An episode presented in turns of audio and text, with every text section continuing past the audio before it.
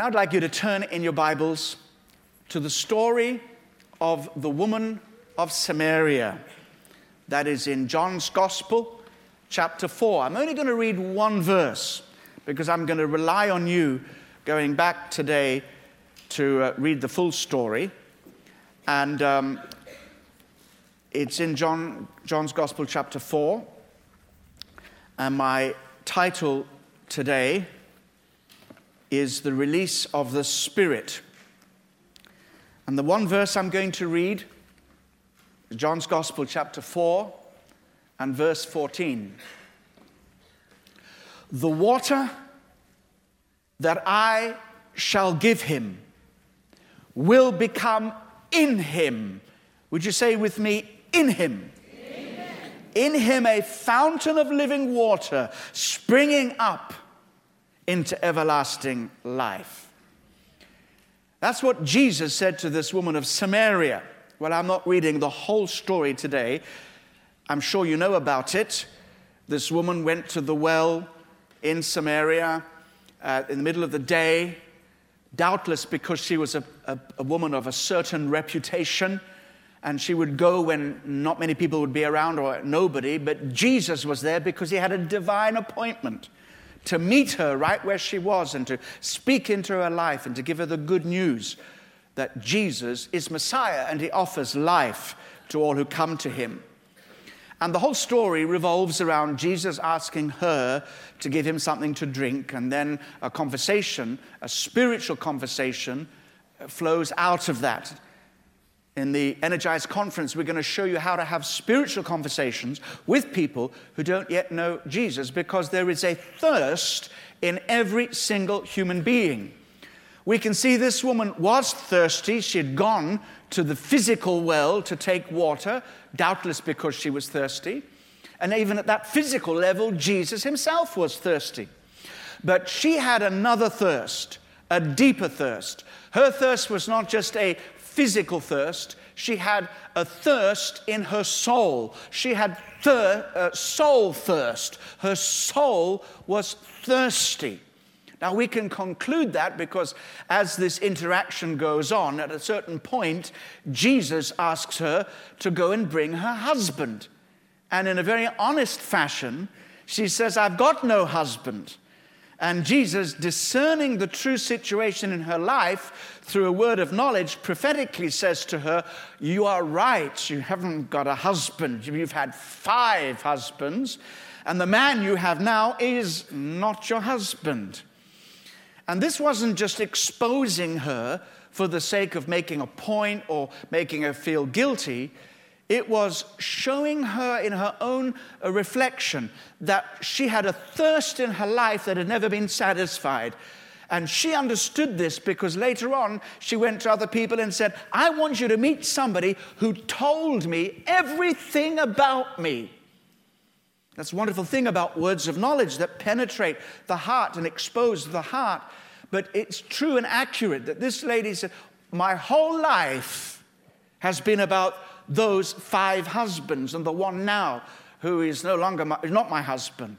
My whole life is in that. Now, she wasn't just saying that's just the tragic story of the circumstances. I've, I've got five former husbands trailing me, and the man I've got now, I'm so fed up with the idea of marriage, I'm not going to marry anybody again. The, what was going on here was not just the externals, but we can read deeper into this that this woman had a soul thirst. Just try and imagine not judgmentally, but sympathetically. Try and imagine what was she looking for? Going from one relationship to the next. What was she looking for? She had a soul thirst. Could we suggest today that she was looking for love? Somebody that would love her for herself? And can you imagine the pain after relationship broke down, one after the other? And not just casual relationships, but supposedly committed covenantal relationship, broken down. The pain of that, and, and then the longing for more, and maybe this time, maybe this guy will take care of me. Maybe this guy will give me what I'm looking for. He'll give me security. He will take care of me. He'll love me. He will respect me. Now, we don't know when the relationship broke down. Maybe it was all her fault, maybe all his fault, I don't know. But I do know this when Jesus met her, she was disappointed. She was upset. She was unfulfilled. And so much so that we could possibly say that uh, this last relationship, when it was time to pop the question, she said, No way, Jose. Not that he was a Jose, I don't know, but no way. I've been there. And I think in some ways that's a reflection of our society today. Marriage is a strong institution in our society. The trouble is, people are voting against not marriage, but divorce. And I, in no way do I condone this. We've got to get back to the understanding that a relationship between a man and woman that enters depth and commitment requires the covenant of marriage for that relationship to flourish in the way that God designed. But more and more people today aren't bothered about that. They go from one relationship to the other. I'm not even talking about casual one night stands. I'm talking about people who say, Well, I'm just going to, I'm not, I'm not going to rush into marriage. I'm going to wait. I'm going to have, and then this, oh, this, this doesn't work out, and then I'll try again. And in many ways, this lady is in a position of many young women today. Maybe some of you, women in their 20s, early 30s, and, and, and, and they're still dissatisfied. Please, let me help you. Never put your trust in a man. Wait. I paused there because I knew I'd get an amen, maybe the wrong kind of amen. Let me finish now. Always put your trust in God. Because if you go into any relationship or any situation, and I'm not just talking about human relationships, male female relationships, I'm talking about anything in your life that you trust in because you think it's going to give you that satisfaction for which your soul is thirsting, you have made it an idol. Soul thirst. But I also think she had a deeper thirst. We can call it spirit thirst. There's a book floating around in my mind. I don't know when I'm going to get down to write it. Book entitled, working title, Thirst for Spirit. We know that today, people, despite the brainwashing that goes on in our schools, despite the secular humanist spirit of our age, despite the rabid fundamentalist atheists who say there is no God, we have never been able to find the satisfaction, not just for our souls, but for the spirit that we long for. God made us body, soul, spirit. He made us spiritually. In other words, there is a, a spiritual desire in us. And, and even today, we discover that even atheists, people who say there is no God, are writing books like this Atheist Spirituality spirituality for atheists. They realize that their doctrine, there is no God, is not reaching people's hearts where it matters most. And the frustration for this kind of uh, idea, ideology such as atheism, is that never has there been a generation, Europe and worldwide, that is more religious than today. So you can take away God, you can even take away religion, but you cannot take away the thirst for spirit. Now we know that this woman had a thirst for spirit because as soon as Jesus gets uncomfortably close to exposing the gap in her soul, she starts talking about religious matters. And uh, Jesus said, if you, Look, if you knew who was talking to you, you would ask him, and he'll give you water that will, from which you'll never thirst again. And she said, Are you greater than our fathers? Greater than Jacob who gave us this well, Jacob's well, greater than that. And, and anyway, you people, you Jews, say that Jerusalem's the place to worship. And uh, we can see this as a red herring. So often, when you put your finger in people's lives where they feel a bit uncomfortable, they will start getting all religious on you, start arguing religion. There's a good side and a bad side to that. The bad side is, is that they can be argumentatively religious. It's just a way of saying you have your religion, I have my religion, and all religions lead to God, and all kinds of red herrings. But actually, behind even the very mention of religion lies a thirst. People are looking for God. And when Jesus said to this woman, she said, You, he said, you worship what you do not know. Very, very significantly, he says, not about religion, it's about knowing God. And I think that today, many people who have a hunger to know God seem to have nowhere to turn uh, other than maybe their background, brought up in a particular religious background, and come to an age where you say, I think I better think more seriously about life. And so they go to the default religious position. And I'm not criticizing any religion today because I'm criticizing them all. I'm talking about Islam, Buddhism, Hinduism. I'm even talking about the so called Christian religion. Religion doesn't cut it, but a relationship with God does.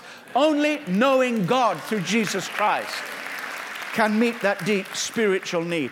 That's why Jesus said the time is coming when true worshippers will worship neither in Jerusalem nor on this mountain, but worship in spirit and truth. It is not about religious observance, it's not about the rules and regulations, the methodologies and the spiritual technologies of religion. It is about coming to a heart relationship with God through Jesus Christ. And Jesus said, This is eternal life, that they may know you, the only true God, and Jesus Christ, whom you have sent. And it's about knowing God sincerely in your heart. And when that happens, you find that He is beginning to satisfy that thirst within you, that deep spiritual thirst, that deep, sincere search for God will come to fulfillment when you bow the knee in sincere and genuine worship, knowing that you thirst for the waters of life, and Jesus brings that satisfaction. That's why Jesus said, Whoever drinks the water that I will give will never thirst again. It's very clear that Jesus intended all of those of us who love him and serve him to have a deep, satisfying experience of himself through the Spirit. I chose my words carefully, obviously. A deep, satisfying experience of God through the Spirit. A deep experience of the Spirit. I believe that's what Jesus is referring to when he says, the water that I shall give him will become a fountain of living water, springing up into everlasting life. You know, as a charismatic Pentecostal church, we always like talking about being filled with the Spirit. And that's right. But being filled with the Spirit is more than experiencing God's touch upon your life, it's more profound than that. It's not just about experiencing the Spirit of God externally as something that is coming upon you from outside. Now, that does happen. We, we learn to become very sensitive to the sense of God's Spirit amongst us. And, and we don't teach against how sometimes, very often, in fact, God's presence can somehow be experienced tangibly because God is manifesting His presence. And um, I, for one, am not astonished when people are prayed for and the power of God comes on them that sometimes they fall down. In fact, you know, for me, it's more surprising that anybody can stand in the presence of God. But you know, it's one thing to get a touch from God and get the whatever it is, the holy jerks and holy rolls and fall down under the power of God and assume that just because God has touched us physically, that, that necessarily means that He has done a deep work in our hearts. I think it's up to us to say, God, you're powerfully present. Why are you giving me this anointing? Why are you allowing me to sense your presence right now? It's wonderful and joyful, but there is a purpose beyond that. It's not just about God coming upon us, but God being released in us. The purpose of his coming upon us is that he should work in us. Christianity is all about experiencing God from within. And as temples of the living God, you are already indwelt by the divine presence.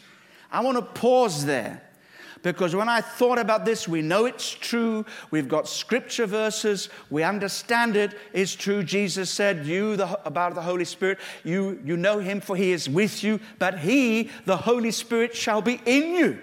We know that Paul wrote to the Corinthians and says, You are the temples of the Holy Spirit. Your body is the house of God. There is a holy place within you, a sanctuary that God designed from the very beginning to be empty without Him, and only He can fill it. And we, we know this, but I still think we need to pause for a moment and just say how amazing, how amazing that right now, God, in all His glory and power and divinity and majesty and authority, the God of the universe dwells in you. And we say, well, what else do we need? If God is in us, then all the resources for life and living, for Holy Spirit activity, for serving God, for showing Him to the world, everything has already been placed within us. The power of the Holy Spirit, the presence of the Holy Spirit, the purity of the Holy Spirit. Christianity is all, as I said, about God in you. But unless you understand this, unless you have a deep and personal experience of its reality that you know as you know as you know that God is at work within you, that God's presence dwells within you. It's not about going to Jerusalem or to Samaria or any other place in order to find God. God lives with you. He has set up home in you. Amen. Until you know that, you'll never discover how to let the Holy Spirit do a real deep work in your life. And anyway, you will miss it many times when the Holy Spirit starts moving and you sense the anointing and you experience that, you'll miss its purpose. Some time ago, I had a very extraordinary experience, sense of this. And it's slightly negative, it's slightly against myself, but I'm sure you'll understand. It's an occasion once when we had one of our big celebration meetings together at a guest speaker, and the Holy Spirit was flowing in power, and He brought everybody on to minister at the end. And, and um, I was astonished. Please don't misunderstand me. I'll try and explain this. How easy it was to hook on to what the Holy Spirit was doing and minister to other people the power of God, the words of knowledge flowing, the healings, everything was wonderful. But what nobody knew, not even myself until I reflected on it, was how dry and empty I was inside. None of it at that point touched my own heart. Now, I'm slightly embarrassed to, to admit that but sometimes it's so much easier just to flow with the gifts, but really, how about seeking God for myself? And I, and I, was a bit troubled by that. I felt like a man who was desperately thirsty, walking out into the rain, being saturated and soaked on the outside, but still dry on the inside. And so, for all of us, we need to understand that when God moves upon us, it's that He might move in us, and we have to allow Him full reign from the inside and, and to begin to drink for ourselves, not just to be carried on by the tide of what's happening around us, but to say, God, I'm desperate for you on the inside. Anyway, if we don't think like that, all these experiences, no matter how amazing they, can, they are, and, and the, the, the phenomena can be quite spectacular. Uh, people can fall down under the power of God and, and have all kinds of, of physical and emotional reactions and effects of the Spirit of God upon them, but at the end of the day, remain exactly the same inside. And so we need to understand that when God moves in power, it's, it's, He doesn't want it to be a superficial experience or a transitory experience. No matter how powerful and real it is at the time, unless we allow God to move deep within us, then we will remain the same. And once you know that, you can begin to learn the secret of drawing on His presence within you. You can begin to experience the release of the Spirit of God in your life because you have a well within you that is full of the Holy Spirit, waiting to bubble up and to burst forth. One picture is I am going to draw water from the well of salvation. So you've got a, a bucket and a very long rope, and you throw it in, and you wait, and you wait, and you wait, and wait, and wait. After half an hour, you hear a little splash. Whoa, that's so deep. And you have to draw it up and draw it up. Like it sort of takes forever. That's not what Jesus is talking about. He's saying the, the well within you is alive. It's like a Perrier bottle of ga- gaseous water that has been shaken and shaken and shaken and shaken, so much so that the cork is about to explode. And, it, and when you take it off, it goes everywhere. Some of our members of staff play that joke on me every Sunday. They buy some sparkling water, shake it up, and put it in front of me so that when I open it, it goes everywhere.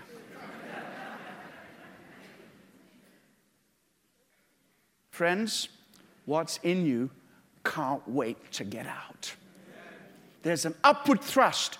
This spring of living water is bubbling up. It's, it's wanting to come out. And in fact, the, if it doesn't, it's because we're blocking. That's the only thing. It's not because God doesn't want to. Somehow there's a blockage. We've got to find out about that, what that blockage is.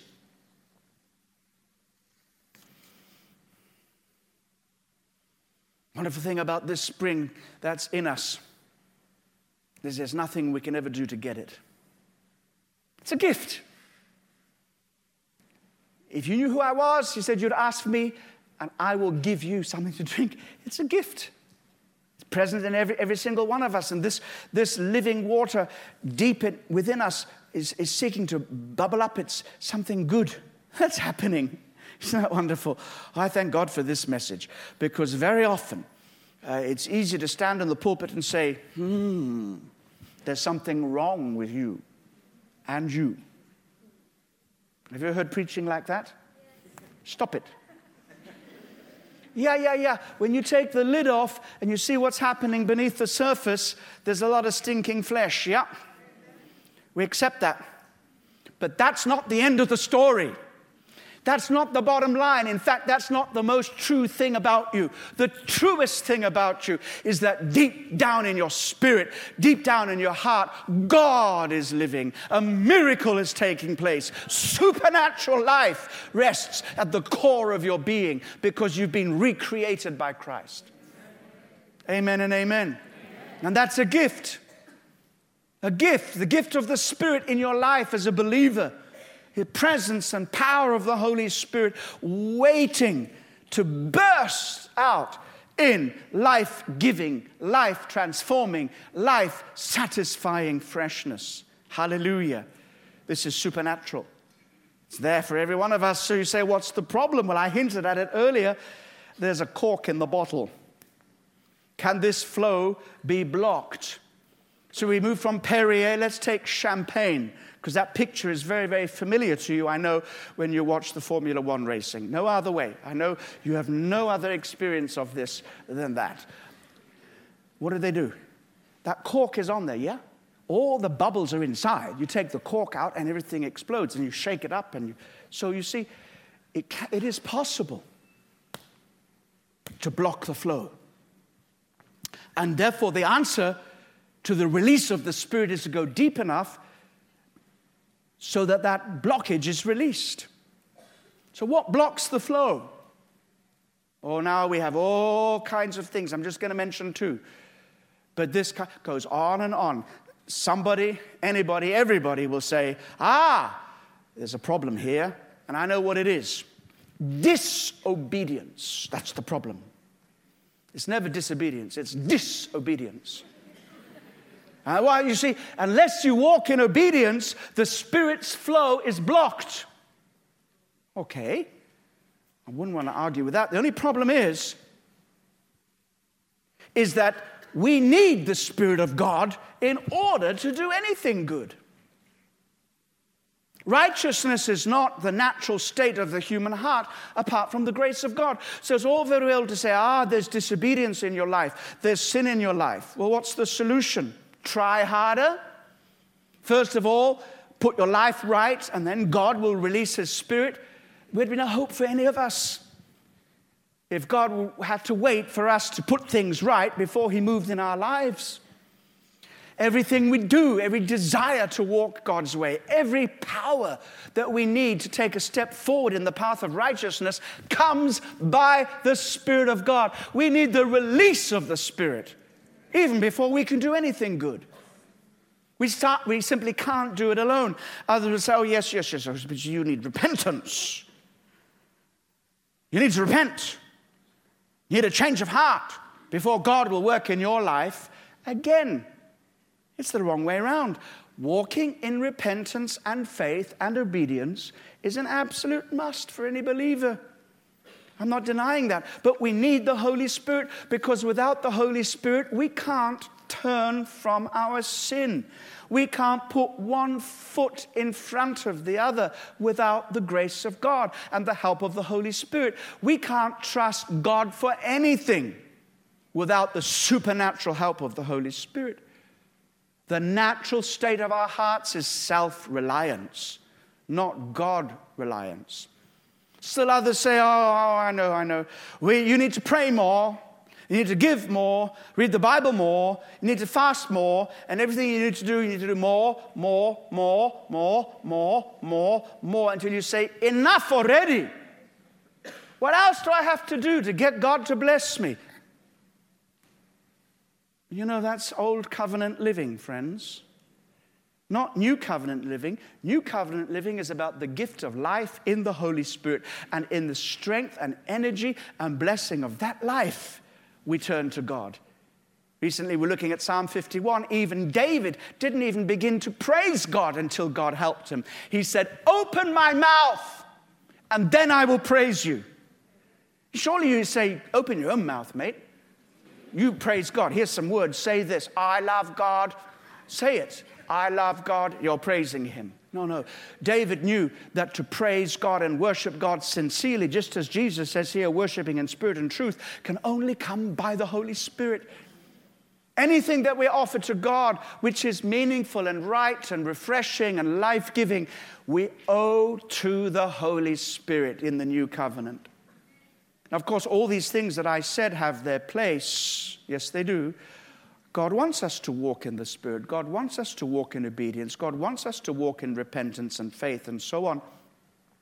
They have their place, but they're not the key to the release of the Spirit in your life.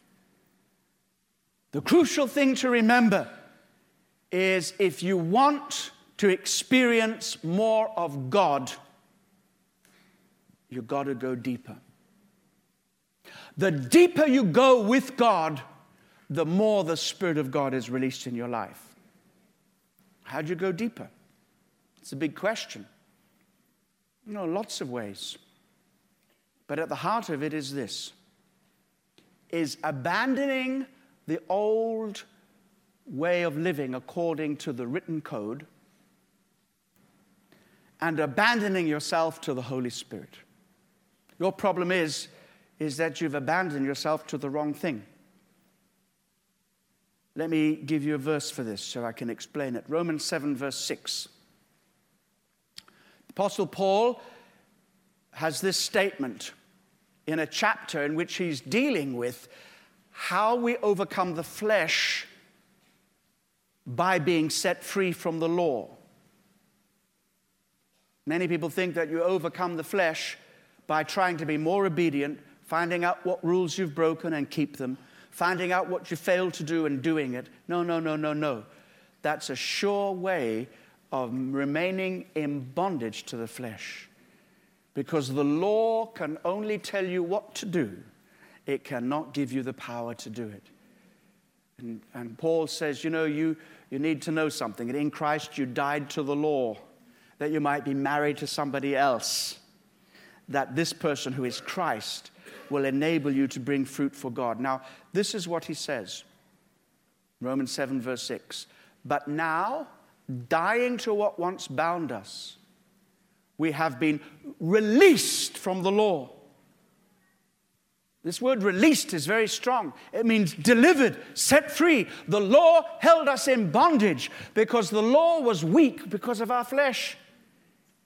But Jesus has completely bypassed all of that and given us the gift of His Spirit, a changed heart. The rest of the verse goes on, having been released from the law so that we may serve God in the new way of the Spirit, not in the old way of the written code. And again, some people may say, Well, I don't understand this law of Moses, never understood that. In fact, the worst book in the Bible is the book of Leviticus. Leviticus.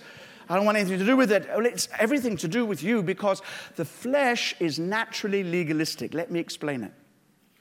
The old way is like this I have got to please God by my own efforts. I've got to earn my place in His favor. I've got to do things in such a way as He notices me that I can qualify for His blessing. And here it is we have made in our minds an agreement with God. That's what the flesh does. In fact, God has never made that agreement. He's not agreed to it at all. We may have signed it, but His signature is absent. It's not what He is doing. But this is how we think.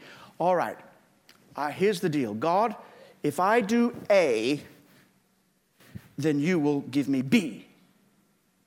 So we spend all our time doing the A's so that God will give us the B's. B normally stands for blessing. Blessing. Uh, and when we look at the B, we say, What B do I want? Okay, that's what I want. Now, what do I have to do to get it? And, and many of the charismatic and even non charismatic bookshops are filled with all kinds of bad teaching telling you what the A's are in order to get the B's you want. Seven steps to five ways of three methods of getting this. And in fact, God says, I have not signed that deal. And when things go wrong, we say, God, you, you haven't done your I've, I've tithed. I've tithed ever since I was earning money. and I'm still as wretched as I was before. I've confessed every healing promise in the book and a whole number that are not even in the book. I have confessed it all. God, what's gone wrong? You have not done your part. And God said, I never agreed to that arrangement. I tell you what I've, I've agreed to. I've taken all my blessings and all my promises, I've put them in the package of Christ, and a DHL delivery came to your life the moment you got saved. That's God's deal. All God's promises are in Him. And it's so easy to be blessed by God. God's blessings are so freely given, so fully paid for in Christ, so available by God's delivery system that even if it appears that God appears to be withholding even one tiny blessing, we know that God withholds no good thing from those who love Him.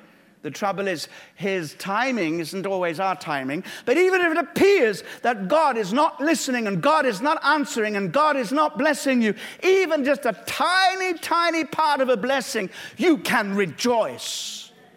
rejoice. Why? Because it's so easy for God to bless you that if He is in any way appearing to withhold anything, He is always to up to something up to something fantastic, up to something more glorious, more wonderful than if He gave you an instant answer to your prayer. That's trusting God. That's the new way of the Holy Spirit. Because only by the Holy Spirit can you be carried along in your love and worship and devotion. Uh, God becomes the first thing in your life. And all these other things, as important as they are, they're not worth comparing with Him. Even the blessings are not worth comparing with the one who blesses, let alone the sufferings are not worthy to be compared with the glory that shall be revealed. That's the life of the Holy Spirit because the Holy Spirit draws us into a deep thirst quenching, spirit thirst quenching relationship. And we find in the Holy Spirit the very passion that was in Christ and the power that flows from Him coming into this new nature of ours. And the passion for Christ by the Holy Spirit is so supernatural that that passion can become so positive, so strong, so dominant that it pushes out all other passions. The expulsive power of a superior passion. One modern writer describes it as that. Hallelujah. And when Christ is so central in your life and his life is so exploding within you, all you experience is the goodness of God and you're able to trust Him with everything. It means also that you can lay aside this immature attitude, the baby attitude of demanding things. Gimme, gimme, gimme, gimme, God. Now. You can learn to trust Him in His goodness, even though things don't appear to be working out. And you'll be far less dependent on running here, there, everywhere, including nowhere, to get somebody to pray for you that you might be blessed. Whole conventions and, uh, and conferences are built on this notion come and be blessed. Fine, good. But how? Because there is a holy man of God who has more anointing, in his little finger, than you'll ever have in all of your life. Nonsense! You are anointed. The Spirit of God dwells in you.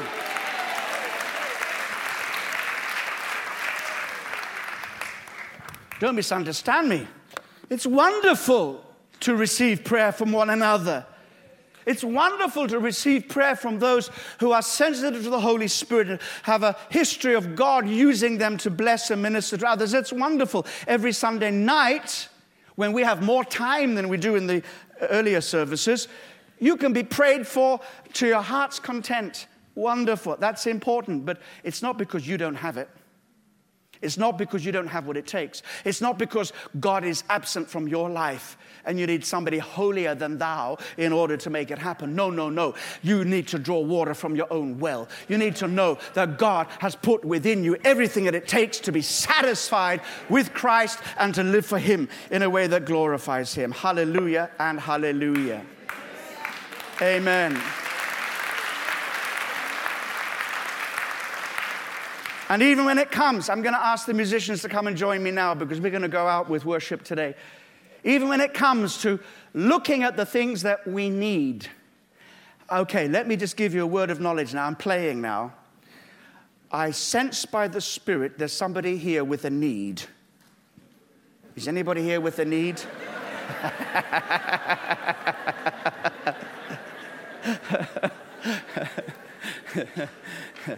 But I tell you something. Jesus says in Matthew 6:32, God knows that every one of us has a need. Our needs come in packages of dozens. But God says through Jesus, after all these things the Gentiles seek, for your heavenly Father knows. Daddy knows that you have a need. He knows you need all these things. And if daddy knows, you can trust him. Some say, well, if he knows, why, why bother praying? And sometimes I, I wonder why God doesn't interrupt us more. He must be very patient. Daddy, I need. And he said, I know. I know. Well, if you know, why do I have to ask you? you you're not asking me to inform me, you're asking me because it's good for you to look to me and be specific with your request. And if your heavenly Father knows you need all things, He's your Father. Is He going to withhold? Is He going to pull back? Is He going to mock you in your need? No, of course, He's going to be there for you. And, and this is such a sure promise of God that if at any moment it looks different, trust Him anyway. Trust Him anyway. Only the life of the Holy Spirit can do this. That's how the Holy Spirit's released. When you trust in God and believe God, the Holy Spirit will flow. Because it's not about you trying to please God, trying to match up to God, trying to get things from God. It's I am living in this wonderful river of life and I am satisfying the thirst of my spirit, longing only for you, finding satisfaction in you. And the biggest prayer is, Oh, yes, God, bless my family. Oh, yes, God, give me a pay rise. Oh, yes, God, give me this thing. But you know what? Do you know what I want? I want you more than anything else. That's the Holy Spirit released within you. The more you try to get close to God in your own strength, the more defeated, desperate you become. But the more you abandon yourself to the energy of the flow of the Holy Spirit, who is already at work in you, the more you are carried along in His life giving presence into the real satisfaction of thirsting after the living God and drinking at the fountain of life. And the more of His power you will experience, more of His presence you will experience. This is one of the most significant principles of the spiritual life, and we're not going to do any more about it today other than go to it. We're going to experience this. We're going to worship God. We've got a few minutes left. And this time you've been worshiping wonderfully today. I was watching and flowing with you. It's wonderful. But there's a, there's a depth of worship that we're going to touch today that we haven't touched in the earlier part of the service yet. Because out of this revelation that there is this divine presence working within, wanting to manifest within your life to, to give you, first of all, the first opportunity to drink and satisfy your thirst, and, and beyond that, to begin to give to others to drink out of your own life and experience with Christ the richness, the joy, the flow of the Holy Spirit. Wherever you are, it's not about whether you deserve it. None of us deserves it.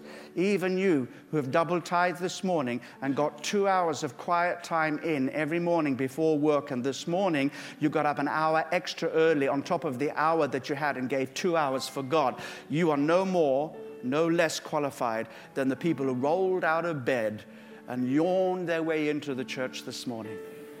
Because the gift of God is within you. Let's focus on Him. Let's stand and worship. Let's bless His holy name right now. Thank you, Jesus. We worship you.